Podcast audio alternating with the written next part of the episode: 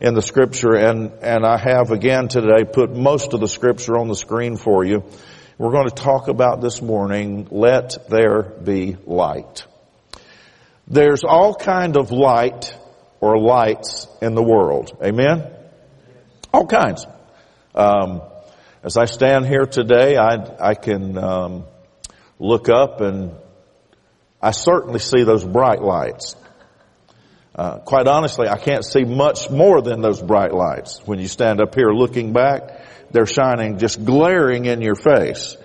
And so I see those lights, that's one type of lights, but I can, if I focus in the right places, I can see those beautiful can lights above you that give a nice soft mood uh, across the sanctuary. We have those lights in here. And then if we wanted to, we could turn the gymnasium lights on and really light it up. It would be even lighter than it is. And then I, I just bought a couple from home, just, just kind of as an illustration. Everybody knows what this is, right? We've got flashlights and, and I've got this light here. I don't know. I guess it was designed for camping. Honestly, I bought it to put in the boat because if I was ever out at night, uh, after dark, Maybe I hadn't planned to be, but I was out there. I'd need something to be able to see how to bait my hook. And maybe how to get in too. I got other lights as well that I can use for that. But there's, there's just many different type of, uh, types of lights. And that serves perhaps to kind of get us on a track of thinking as we talk about light today let's not limit it to lumens and necessarily what we see shining in the examples that I've given, but let's broaden our horizons just a little bit and we'll do that biblically and scripturally over the next few moments. It's, we're entering the Christmas season. I felt like this would be a fitting um, uh, topic today to develop in as much as we begin in Genesis chapter 1 and it goes all the way through the book of Revelation and you'll find that the theme of darkness and light is found throughout the whole Bible. We'll focus on that for the next few moments. The scripture says in Genesis chapter 1 verse 1, in the beginning, God created the heavens and the earth. The earth was without form and void, and darkness was on the face of the deep. And the Spirit of God was hovering over the face of the waters. Then God said, let there be light. And there was light. And God saw the light, that it was good. And God divided the light from the darkness. God called the light day and the darkness he called night. So the evening and the morning were the first day. Would you just um, humor me for just a moment and say first day? Everything we just happened, everything we just read happened on the first day. First day. Light on the first day. It was good, God said. First day. Before we leave those verses, I would like to talk about three different descriptive words and phrases from verse 2, which will help us understand how the world looked and existed, what it was like before God began to move and began to act. Verse 2 says that the earth was without form and void, and there was darkness upon the earth. So this week I took the liberty of going back to the Hebrew dictionary to give meaning to these words and perhaps help us grasp what it is that the Bible's telling us. So I found out that the phrase without form, it simply means worthless. Now this is not my, these are not my words. This is not my opinion. This is from the Hebrew dictionary. Without form means worthless, useless, chaos or chaotic, and characterized by disorder. That's the way the world was. Void simply means empty, a vacuity, or something that's no good. And then darkness, of course, means literal darkness, which we easily can understand. But you know, there's such a thing as well as emotional darkness. You ever heard anybody talk about being in a dark place? They weren't talking about the room, they were talking about their mood, what was going on inside them. So emotionally you can be in darkness, or morally you can be in darkness. People can be moral, that is good, or they can be immoral, which is bad. Be in a dark place morally, doing things, believing things that are absolutely contrary to what God had established and said in His Word. And then the, in the area of enlightenment, or we could even use the word education here. Uh, that is being in the know about certain things. You know, the Bible, not the Bible, history records one period of time in world history known as the Dark Ages. And it was a period of time when it seemed as if man was not advancing, but was actually declining and going in the wrong direction. And uh, fortunately, there came a time when that was reversed. But everybody's heard of the Dark Ages, a period where maybe people had been enlightened, and now the people weren't enlightened anymore. I'll tell you right now, we live we live in a very dangerous time in America right now, with so many people in America not being enlightened about God's Word. We read about things that are happening as normal behaviors, things that are happening every day in America that the majority of people just accept willingly. They have no problems with. That's just the way it is.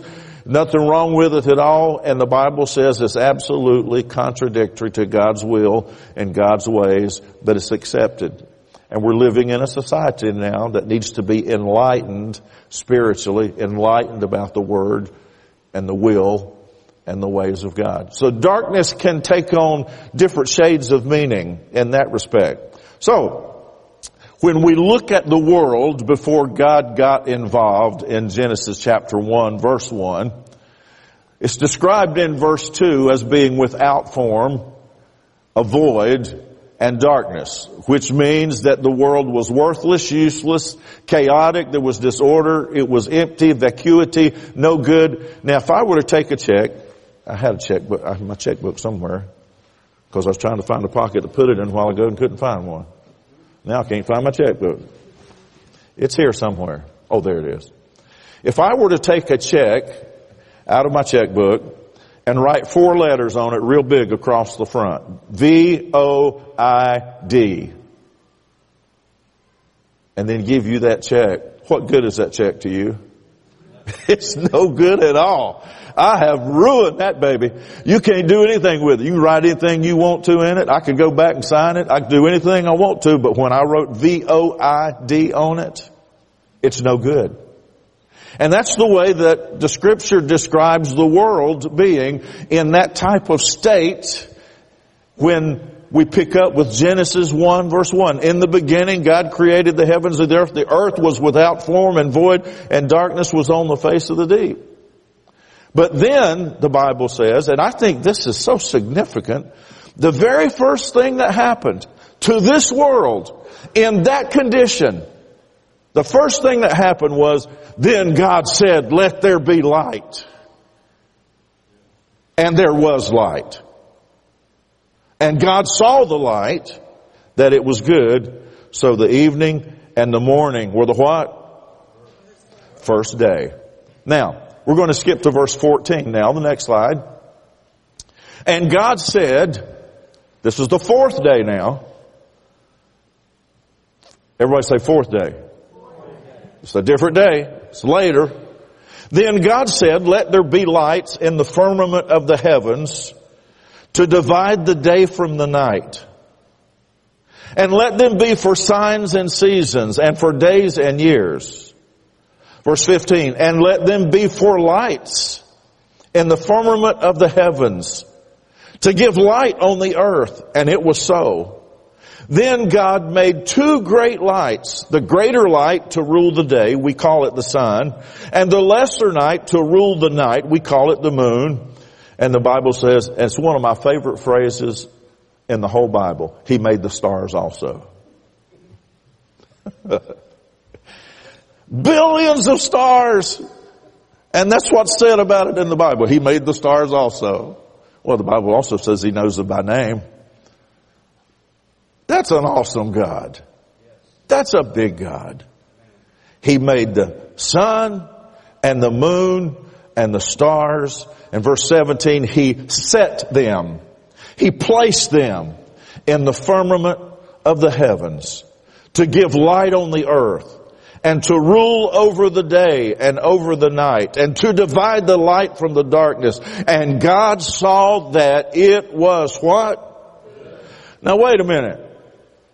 If you are thinking, is anybody thinking?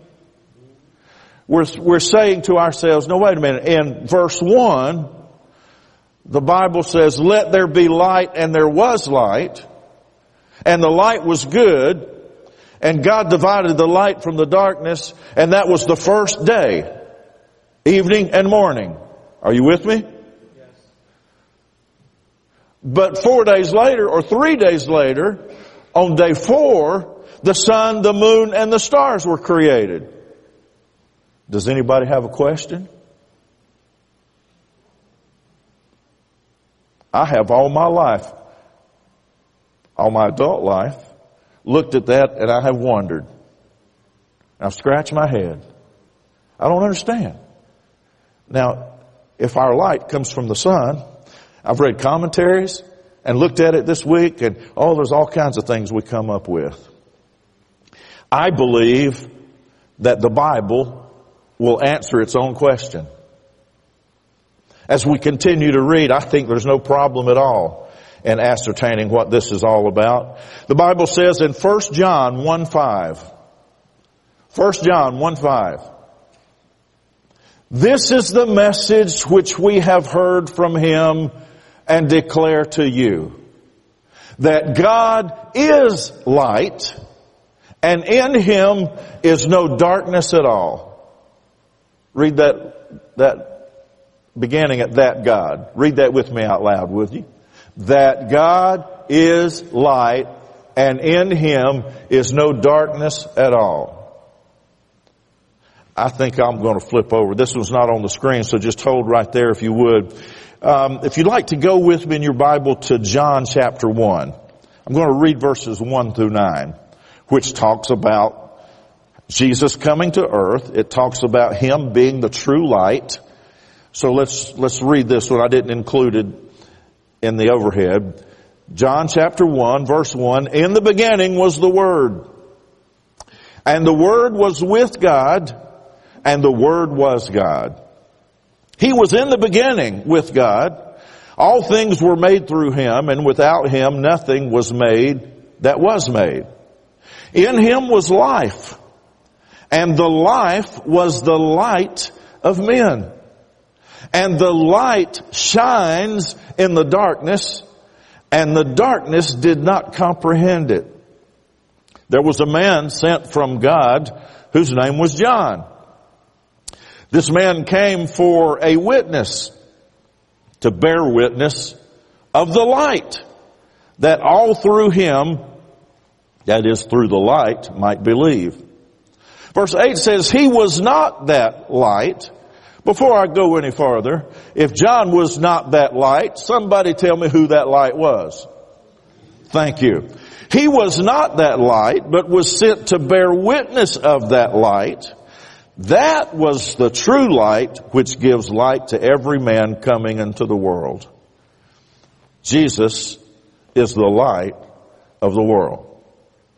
In Revelation 21 verse 23, as we are looking into the end times in that book of the Bible, and there's a period of time described as the day of the Lord and and the uh, destruction of of mankind and the armies and all that happens, and then heaven coming down, Jerusalem coming down out of heaven. The Bible says in Revelation 21 verse 23 about this heavenly city, Jerusalem. The city had no need of the sun or of the moon to shine in it. For the glory of God illuminated it. The Lamb is its light. Can you see there where we make it just fine without the sun and the moon? Who gives the light? In Isaiah 60, here's a passage of scripture again, prophetically. Uh, Isaiah 60 verse 1 says, and the glory of the Lord is risen upon you. Let's just lay that part on the shelf for just a minute and pick up with verse 2. Verse 2 says, For behold, the darkness shall cover the earth, and deep darkness the people. I believe that's where we live right now. Deep darkness. The darkness is covered. It's not, it's not like, I'm not all worked up about climate change, if y'all wondering about that. I just am not. I know God's got this thing mapped out and He's going to do it the way He wants to do it, and we're not big enough to get in His way. Amen? So the scripture says here that there's going to be a time when darkness will cover the earth. It's not talking about night darkness, midnight darkness. It's talking about another type of darkness. Behold, the darkness will cover the earth and deep darkness the people.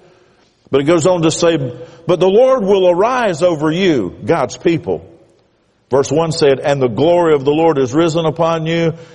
This last phrase, and deep darkness the people, but the Lord will arise over you. His glory will be seen upon you.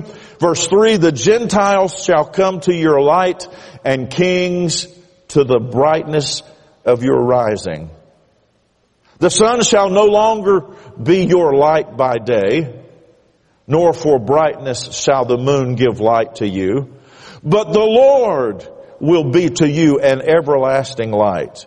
And your God, your glory. Your sun shall no longer go down. You ever seen the sun go down in the evenings? Yeah. Your sun shall no longer go down, nor shall your moon withdraw itself. You can forget all of that, for the Lord will be your everlasting light. You all see some changes coming in the way things happen on earth? at some point in the future? Jesus said about this idea of light, and again, it's not always about daylight and dark. Light has other implications as well. We're getting into the moral or spiritual realm here, where Jesus said in John 3:19, remember John 3:16? For God so loved the world that he gave his only begotten son. Okay, the context of that is that passage, and we're going to read John 3:19, please. Next slide. And this is the condemnation. Now these are the words of Jesus. This is the condemnation that the light has come into the world. And men loved darkness rather than light because their deeds were evil. For Everyone practicing evil hates the light and does not come to the light, lest his deeds should be exposed. But he who does the truth comes to the light, that his deeds may be clearly seen, that they have been done in God. I think it's an amazing thing that Jesus himself stated that the light has come into the world and men love darkness rather than light and that everyone practicing evil hates the light and does not come to the light, then why should we be surprised when that is the case? Why should you be surprised that your coworkers, sometimes your family, sometimes schoolmates, Sometimes people that live in your neighborhood have no interest in spiritual things or hearing the things that you're concerned about. The Bible tells us we're living in a time of gross darkness. And it is true. What Jesus has said here is absolutely true. Men love darkness rather than light. That is until the veil is removed from their eyes and only the Holy Spirit of God can do that and plant in them some desire, some revelation to turn to Him and come to Christ and then they too can begin to understand how wonderful the light really is. 1 Peter 2 verse 9.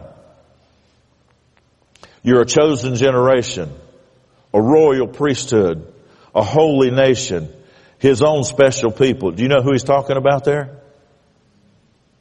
Who? Talking about us. Believers. Christians. You are a chosen generation a royal priesthood, a holy nation, his own special people, that you may proclaim the praises of him who called you out of darkness into his marvelous light. That has happened to us. How many of you were once in darkness? Sure, all of us were. Absolutely. And the Lord was merciful to us. I once was lost in sin, but Jesus took me in. We could just stop right here and sing a little bit that old song about the, the light. What is it? The, oh goodness. No, not this little light of mine. I saw the light. No more darkness, no more night. I saw the light. If you are a Christian today, you saw the light. You understood you needed to be saved. You understood you needed a Savior. You were a sinner. You were bound for a place you didn't want to go because God had prepared for you a much better place. You surrendered your life to the Lord. He forgave you of your sins. You were called out of darkness into His marvelous light. Even you who were once not a people but are now the people of God. Who had not obtained mercy but now have obtained mercy. This would be a good time just to stop and sing Amazing Grace. Now I want us to turn to the last book in the Bible. Excuse me, Old Testament. Last book in the Old Testament. Ronnie Rose says we're getting ready to read about tithes. Nope, not this time. Malachi.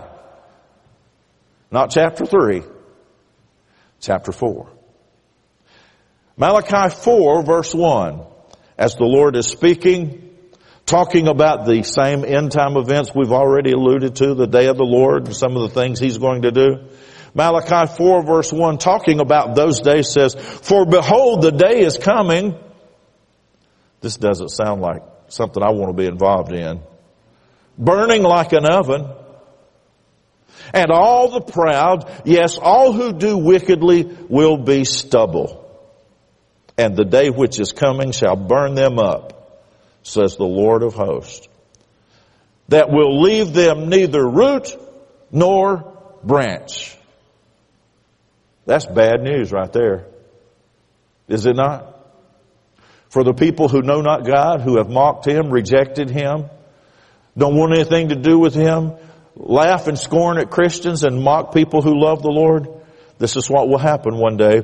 But verse 2 says, But to you who fear my name, to you who fear my name, the Sun of Righteousness shall arise with healing in his wings. And you shall go out and grow fat like stall fed calves. In other words, you're going to be prosperous. You're going to be happy. All your needs are going to be met. Everything's going to be great. But I want you to look at how the word son is spelled there.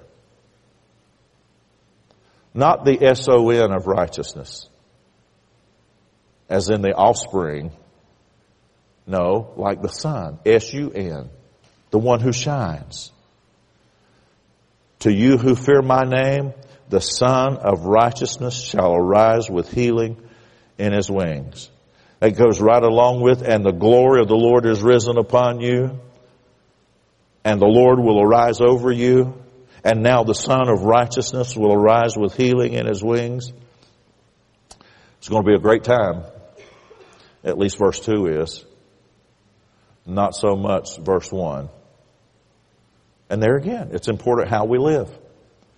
It's important who we're surrendered to. It's important if we have honored God, given our lives to the Lord, responded to the light,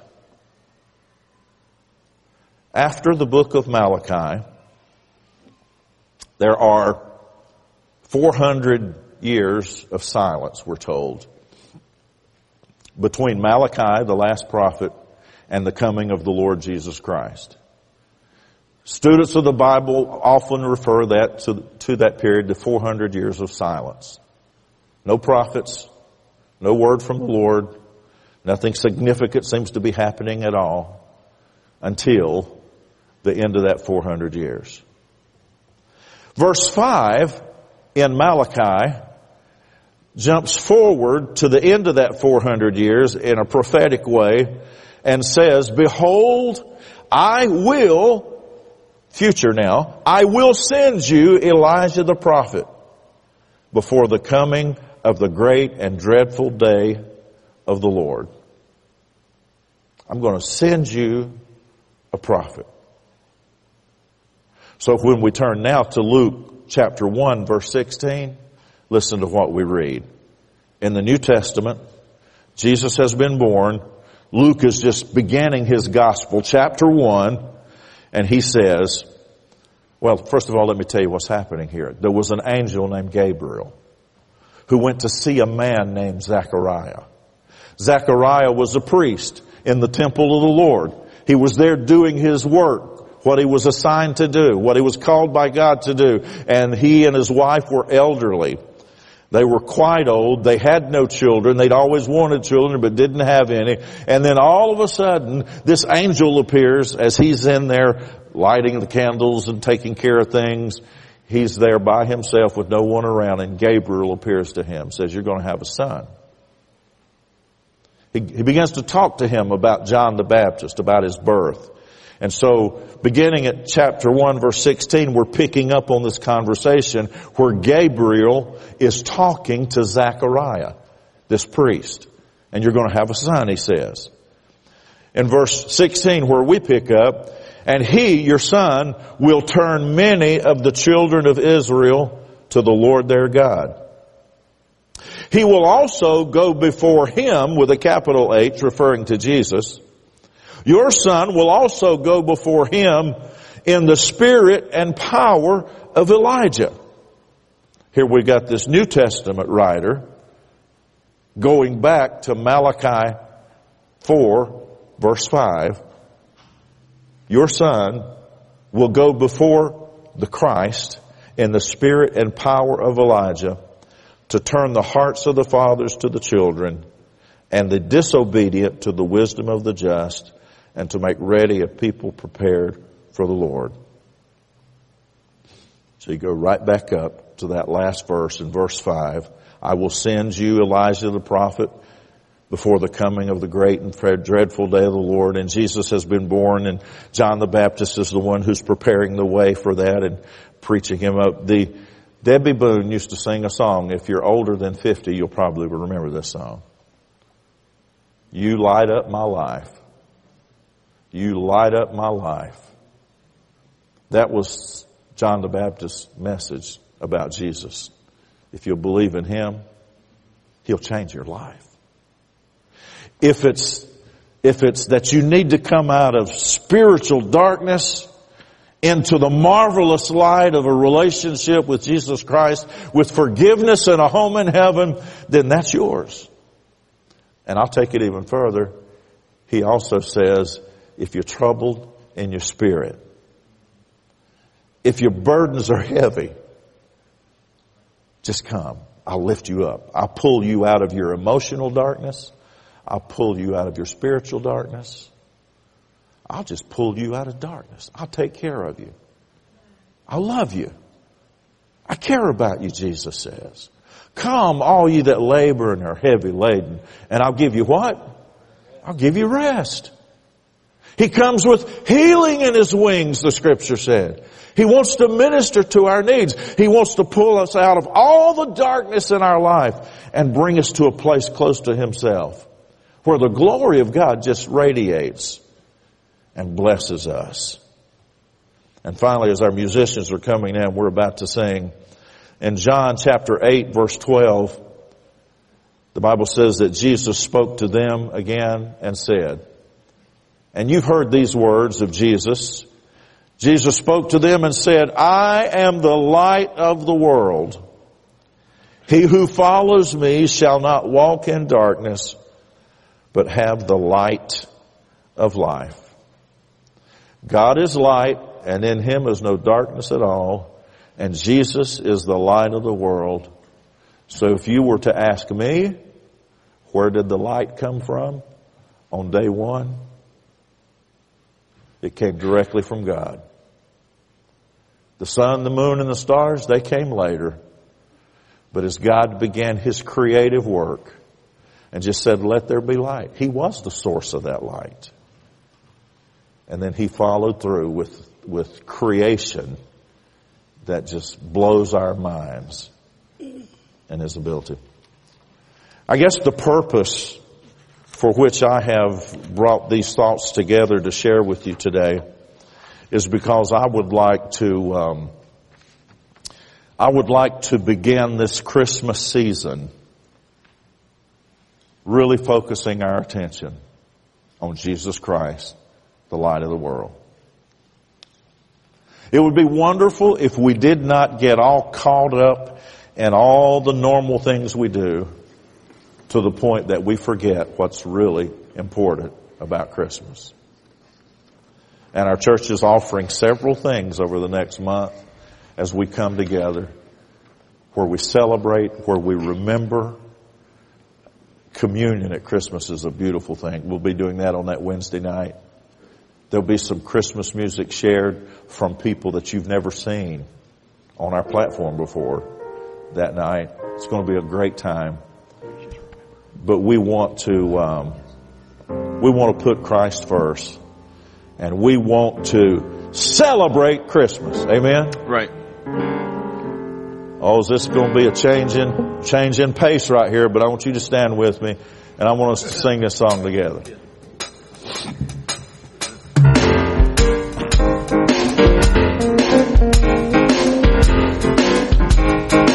Not the one.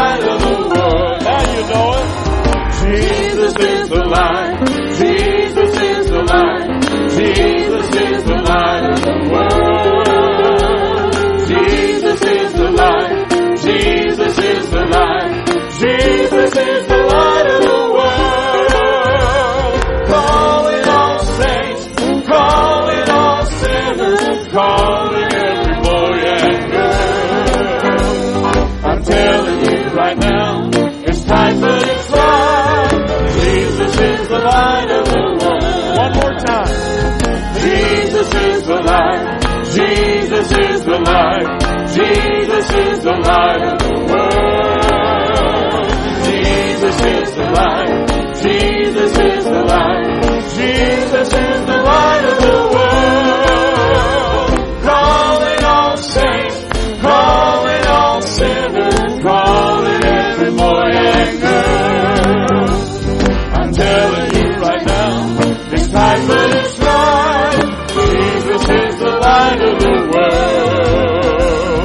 I'm telling you right now, it's time but it's right. Jesus is the light of the world.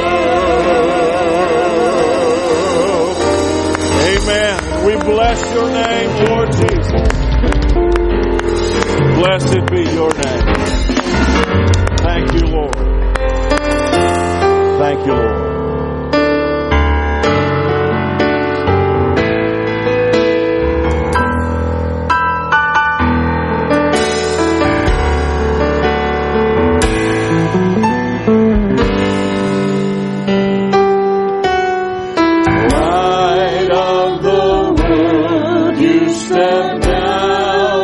Down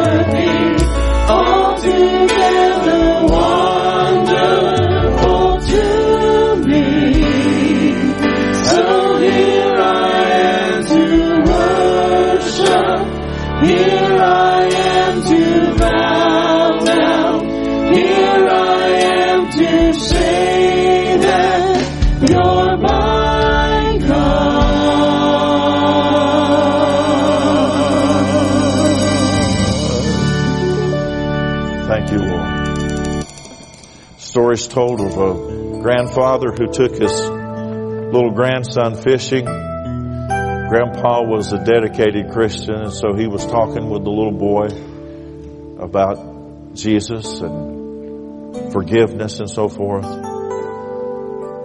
And the little boy said, Well, how do you know if Jesus is calling? Because Grandpa said, when you feel Jesus calling at your heart, you need to come.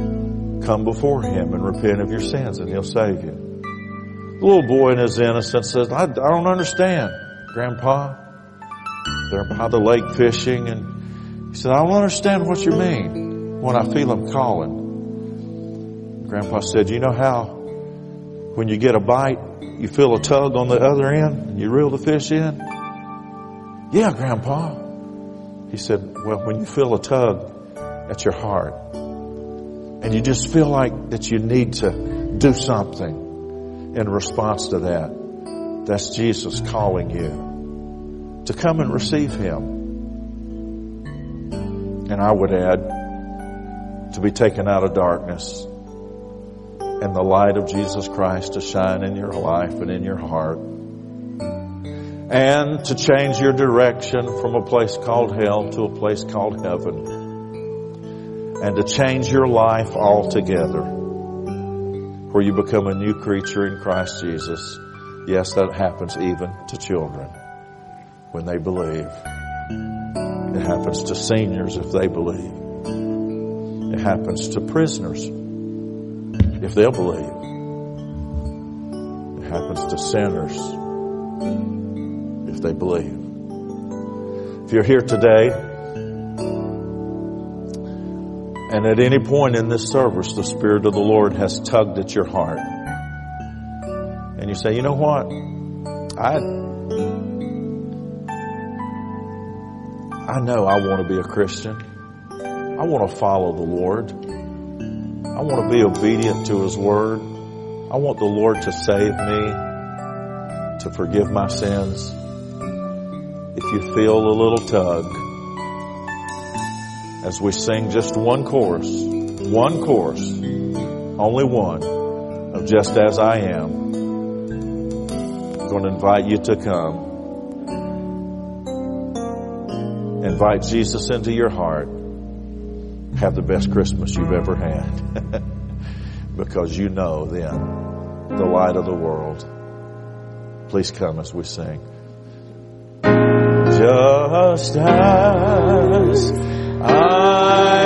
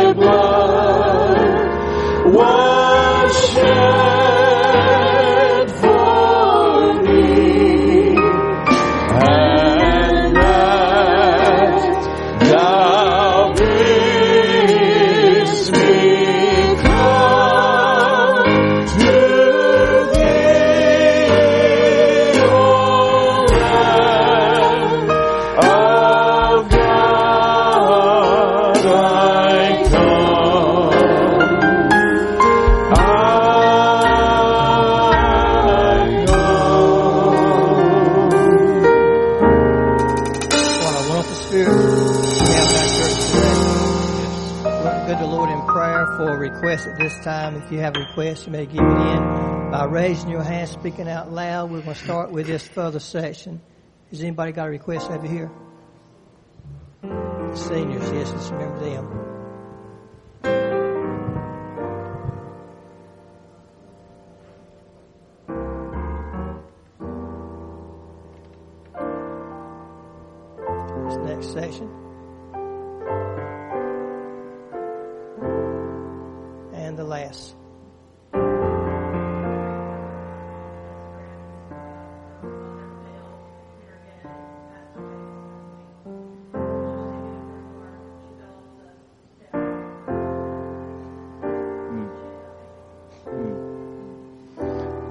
One in this middle section here. I'm not sure. Was there another one somewhere we missed?